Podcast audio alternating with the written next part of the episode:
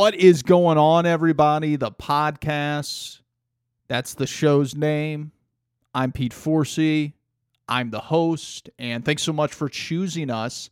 Quickly, go to Apple Podcasts or Spotify, Amazon, wherever you're listening, hit subscribe or follow. I know they're kind of calling it different things depending upon where you are, and leave a review if you would. Now, if you're driving, don't do that. That's not smart. But please leave a review, five stars if you're feeling yourself. If it's not, you know, that's okay. I, I want to know how to make it better.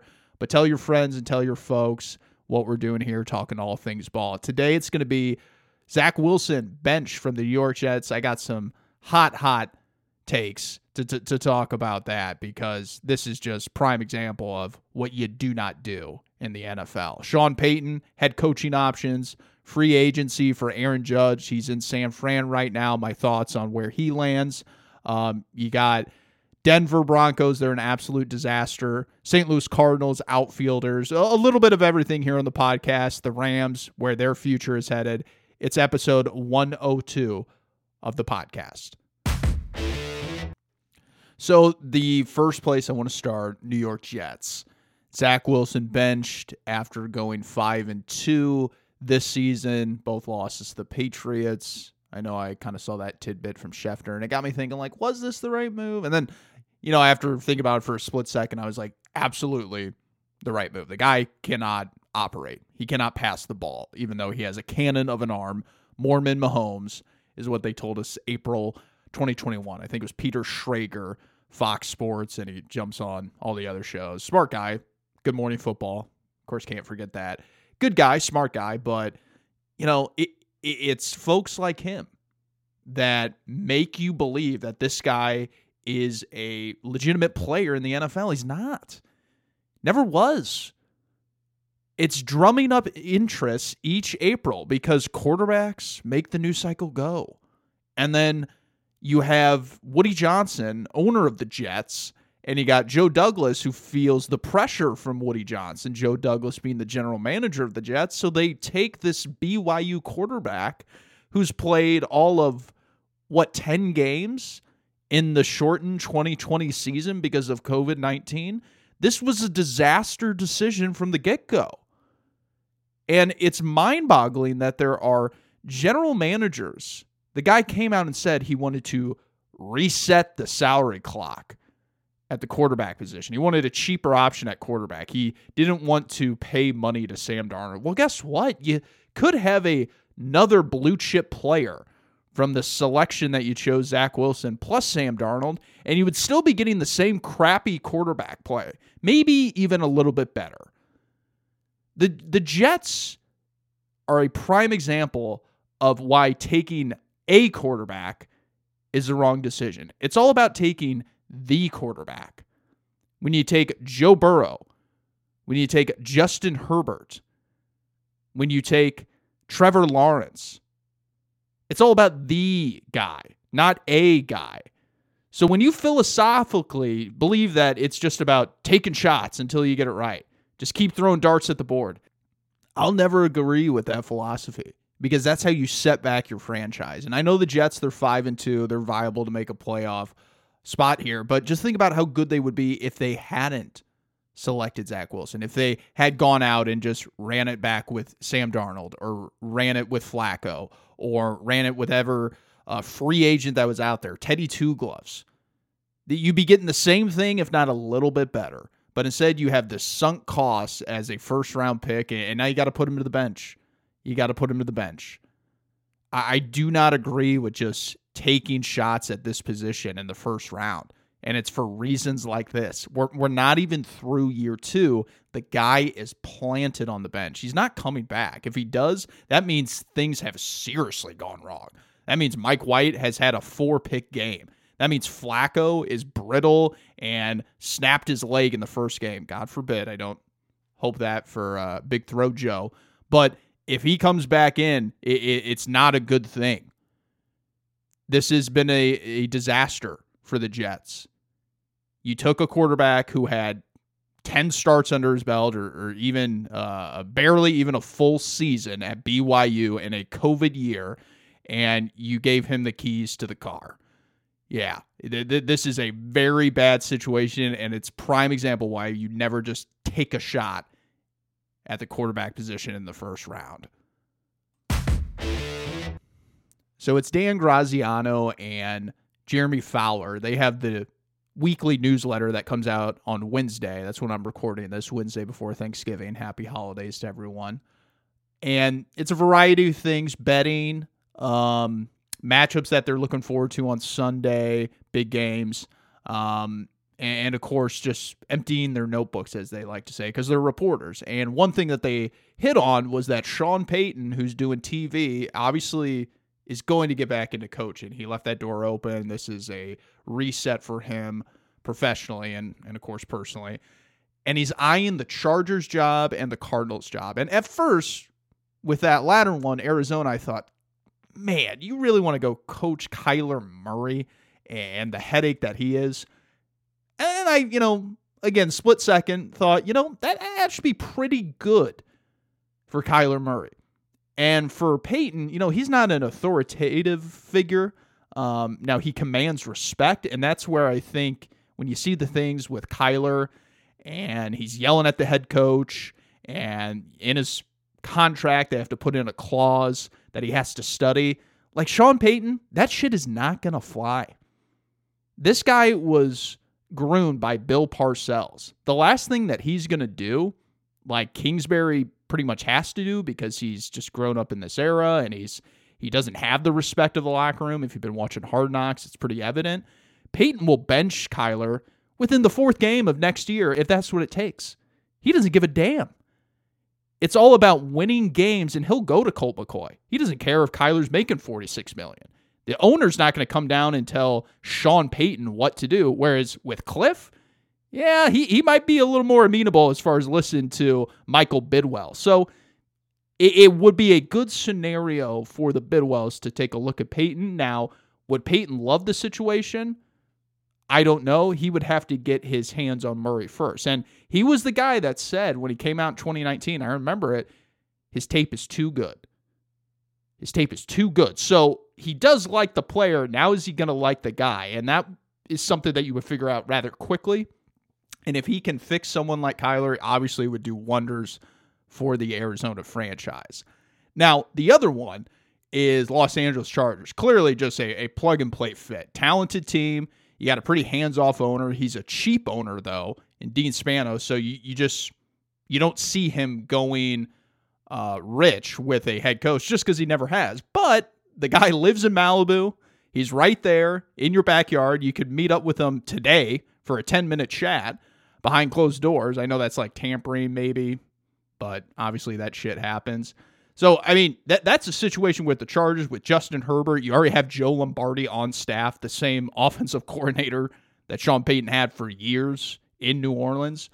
So, it, it's really something that should happen if Dean Spanos is going to be smart. But, you know, you, you just look traditionally, they don't go rich at head coach, and they do not like firing guys in which they have to pay money. And Brandon Staley, they'd have to pay him a boatload of cash just to go away. But if there's a time to step in and break your rules, now is the time. And, you know, with Mike McCarthy, that's the one where I think really is the match made in heaven because he got his start with Parcells in Dallas there in the early 2000s. I just think when you look at it from Jerry Jones' perspective, while you would love to have Sean Payton, Mike McCarthy, you look up and for all the shit he's taken, the guy's like 18 and 9, I think it is, in, his three seasons as head coach. And when you think it's going to fall off the rails, he keeps the train on the tracks. And, you know, Dak goes down, he wins, was it four games, one loss with Cooper Rush? Like, the guy's kind of doing a heck of a job here. And, Jerry, you're getting older. You're not really looking to turn things over. And Sean Payton, it would be a quick turnaround. But do you really want to mess with that? Like, things are going pretty good. And Sean Payton's he's going to be around for a little bit. So if it ever goes off the rails, you can, of course, pivot and, and try and uh, lure Sean Payton to the Cowboys. But uh, I, I would be a little wary just kind of messing up a good thing, especially with where the Cowboys are right now. So, want to talk about Aaron Judge because he's in California for holidays. He's going to see the folks, and he's already apparently met with the San Francisco Giants Pretty common thing. I know Brian Cashman has said, he said on the Jeter documentary, that in these situations, much like Bill Belichick, Brian Cashman tells prospective free agents like Aaron Judge, he did it with Jeter. He said, go shop the offer. Go see what else is out there. That way, you're totally sure that you do want to negotiate with us. And, you know, it's kind of one of those things that at first you're like, oh, why would you do that? Why would you give him a sniff of what else is out there? But at the same time, if he really does want to be a Yankee and if he really does want to get down to brass tacks and negotiating a contract, seeing what else is out there is going to make you a much smarter and uh, get you a much better deal that you want if you do want to be a Yankee. So he could go to San Francisco, hear what they have to say, and go, you know, I really just didn't like what I hear. Or, you know what, I, I just wasn't vibing with it. And then he comes back to the Yankees, and they're just much more streamlined in trying to get the deal done. And without that, maybe it just doesn't happen. So I do understand him meeting with the Giants. I do think there's a legitimate shot that he does not return to New York. Reason being, you hear all these reports coming out after the season about how he was upset with how Yankee fans were booing his teammates. There was like six anonymous players that talked to SNY.com about that. He was not happy that Cashman went public with the last offer back in March. And then, of course, it's at the All Star game where uh, ESPN reporter Marly Rivera asked him, you know, to do the, the the message to the little kid, and you know, you can go to YouTube and, and replay it yourself. It, it sure sounded like a send off from Aaron Judge, and this is in July, so. I know that he's kind of walked back a little bit. Like before the playoff game, he wore the New Yorker nobody t shirt. And I think he does want to be there, but it's pretty clear after this season, historic, maybe the best hitting season that we've ever seen clean. And then the fact that he has been the captain that the Yankees can only dream about. It's pretty clear he's saying, You're going to go to my terms. There's going to be no discount whatsoever. I want to be a Yankee, but you need to show me that you want me to be a Yankee. So he's not going to go the Jeter route. He's not going to go the Jorge Posada, Bernie Williams, Andy Pettitte. Like he is getting top dollar. He's getting historic level offers if he wants to be in New York in 2023. So I'm seeing that Ja'Marr Chase is going to be playing week 12. Bit of a uh, fast recovery for Ja'Marr Chase. The Bengals, they're they're that team I just I don't trust fully, but they do have a lot of good things going. Just kind of like their run to the Super Bowl last year. They got Joe Burrow, but I think it was a historic deal, him avoiding sacks and creating big plays while also avoiding turnovers. But look, you give credit where credit's due. Zac Taylor, I think we're going to look back and say, holy smokes, how did he beat Andy Reid in Kansas City during a playoff game in January? And how did the hell did he go to a Super Bowl? But he did just that. I think that's another situation you cannot overlook it. Though, outside of Jerry Jones, Mike Brown, the owner, general manager of the Bengals, he he's a big meddler. He's got a big say in the organization. I don't know if Sean Payton would want to do it, but Joe Burrow, Sean Payton, that would be a nice little match too. Pretty much anybody who has a quarterback could could deal with uh, could could match up with Sean Payton. But one thing that I did want to talk about was the fact that the St. Louis Cardinals are really rumored to be in on one of these shortstops. I know Dansby Swanson was the one that was floated around last. I, don't see that happening. Not for big bucks, that is. That guy's a dead red hitter. He hits fastballs, crushes fastballs. Outside of that, I think this is going to be one of those cats that the league figures out next year. And I shouldn't even say that figured out. He's just a hitter that this season he was put in very good counts to where he could sit dead red on fastballs and crush them. And good job for him. But he's not the overall type of hitter like a Trea Turner that you would be you know, stacking up. He's not he's not the same type of cat. So Trea Turner, Carlos Correa. I don't see Correa really jiving with St. Louis. I don't see them really liking him and wanting to sign him. They would more so like someone like Turner who kind of has that speed element on the base paths. Though when it's all said and done, I don't know if they're going to do this. I, I, I really don't because they are a run suppressing team and they always have been. I see them looking at whether it's the trade market or free agents like Justin Verlander.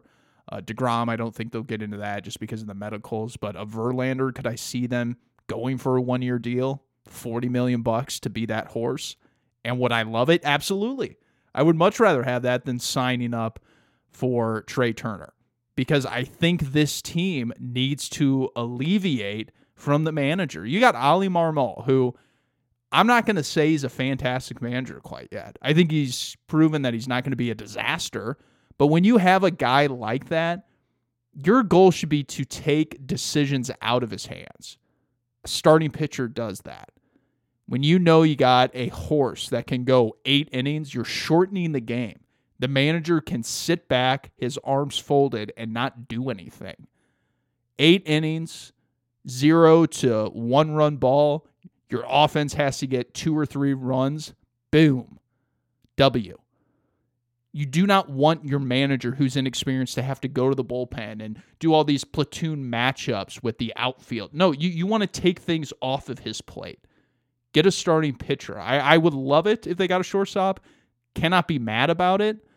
But I do think that there's a misguided look here at what's really the pressing need. Yeah, you're, you're going to have to get an outfielder, whether it's Bellinger, whether it's a short term deal, whether it's a long term deal. But the number one thing that would really stretch this team further is a big time number one starting pitcher.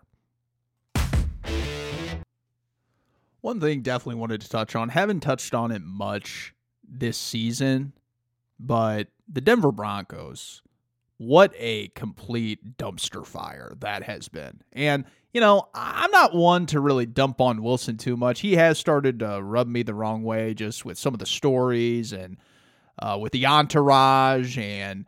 Um, you know, obviously he's always been a little bit of a goofy cat, and then you got multiple guys coming out and saying that they didn't like him in Seattle. So, you know, I, I give credence when that volume of folks comes out and says this guy's a bit of a poser. And of course, obviously, the media, there, there's been some shots taken. Kyle Brandt of Good Morning Football has even done that himself. But I think we might be making this a, a little bit more complicated than it really is. The guy just doesn't want to get hit. He wants to be Peyton Manning. He wants to be Drew Brees and Brady and uh, Philip Rivers, the traditional drop back passers, when he's just forgetting what got him to stardom. He, he he's a guy that you need to unleash on the ground every now and then, and he needs to scramble. And there needs to be a design run or two every game that really keeps the defense on their toes. And some people think his athleticism has been lost. I don't really see that. Maybe a tick, and sometimes all it takes is a tick. But the, the guy's in his early 30s. He's not 36. He's not 37. The guy still has plenty of athleticism. I am still fully on board with the Broncos and Russell Wilson. I, I think it can work, but they don't have a head coach. That that's pretty evident. This guy's in way over his head, and it was a situation where they wanted to lean offense because they just got the quarterback, or they wanted to lean offense to get the quarterback, and it's blown up in their face. George Paton, uh, great general manager. He's made some great decisions. I, I, think he got pressured into making the the right move from an ownership perspective because they had the sale of the team going on. I, I can understand that pressure, and I can understand pretty much you know uh, acquiescing to that pressure. But he got it wrong, and Hackett's going to have to go after this year. It's been a complete dumpster fire. It really has. He's he's not making decisions like a head coach. He's making them like a coordinator who's trying to become a head coach. And look, are you ever fully ready for the job? Probably not. But, you know, there, there's a much better answer out there when you talk about head coaches. Th- this is where the value of a John Fox, who coached in Denver, coincidentally, this is the value of a Jeff Fisher. I know everybody thinks those guys are clowns, except they have like 500 records and they've gone to Super Bowls and championship games. They have value because they can actually keep things together. They can make it a buttoned up organization.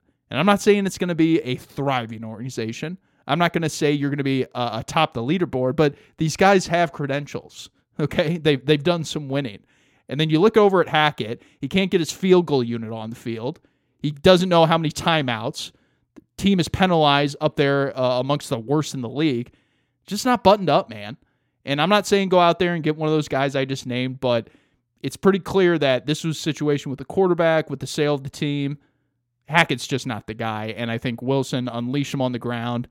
You'll see that the Broncos are going to play much better football moving forward, whether that's this year or in 2023.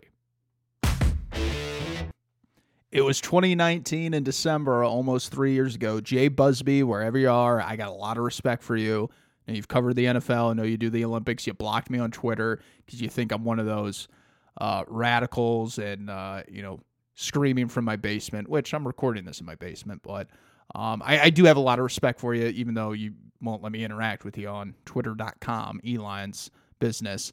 Um, look, you, you're right now the Rams are screwed. Now, there was a Super Bowl in between when you said that back in December 2019, but it's all come to fruition. They gave up all their picks, they gave up all their capital. They're strapped about 47% with Donald, Ramsey, Stafford, and Cooper Kupp. And Cooper Kupp and Stafford are hurt right now. So the Rams, they're going to start Bryce Perkins, I think it is, undrafted quarterback, because John Wolford's out right now.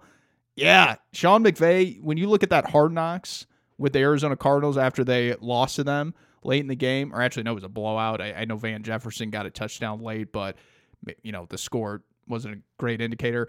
Sean McVay looks exhausted, and he has not dealt with this. It's pretty clear he's understanding that this is a, a pretty much blown up dynamite situation that they might be looking at here. And look, that's what you get. They took a risk with the uh, the team building model. It worked. So the risk paid off, but now the bill is due.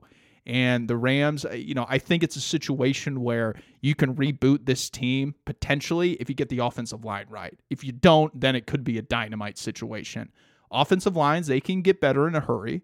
And right now, they, they got a lot, a lot of young guys and a lot of guys hurt. And if you can get two good starters, like trade Jalen Ramsey for maybe a first plus a starter on the offensive line, boom, you can be good pretty quickly. But, you know, if you don't, then you're looking at a, a longer term thing where you're going to have to rebuild the franchise. So, yeah, Bryce Perkins starting this week, just not the look that you thought when you saw the Rams hoist that trophy last February. I thought they were going to win the division. I know that they've always been a top heavy roster, and somehow they've gotten away with it. They have always just been the healthiest team in the league. And, you know, now it's not happening for them. They are injured and they do not have backups. And we're seeing it now that the Rams, they're going to be on the outside looking in come January. Thank you all, my listeners. Thank you so much for choosing the podcast. I hope you tell your friends. I hope you tell your family. I hope that you continue to enjoy the podcast and the content that we put out almost weekly. Not every week. I know I've uh, kind of been slacking here, but I love talking football. I love talking baseball. I love talking even a little NHL hockey when the Blues are hot.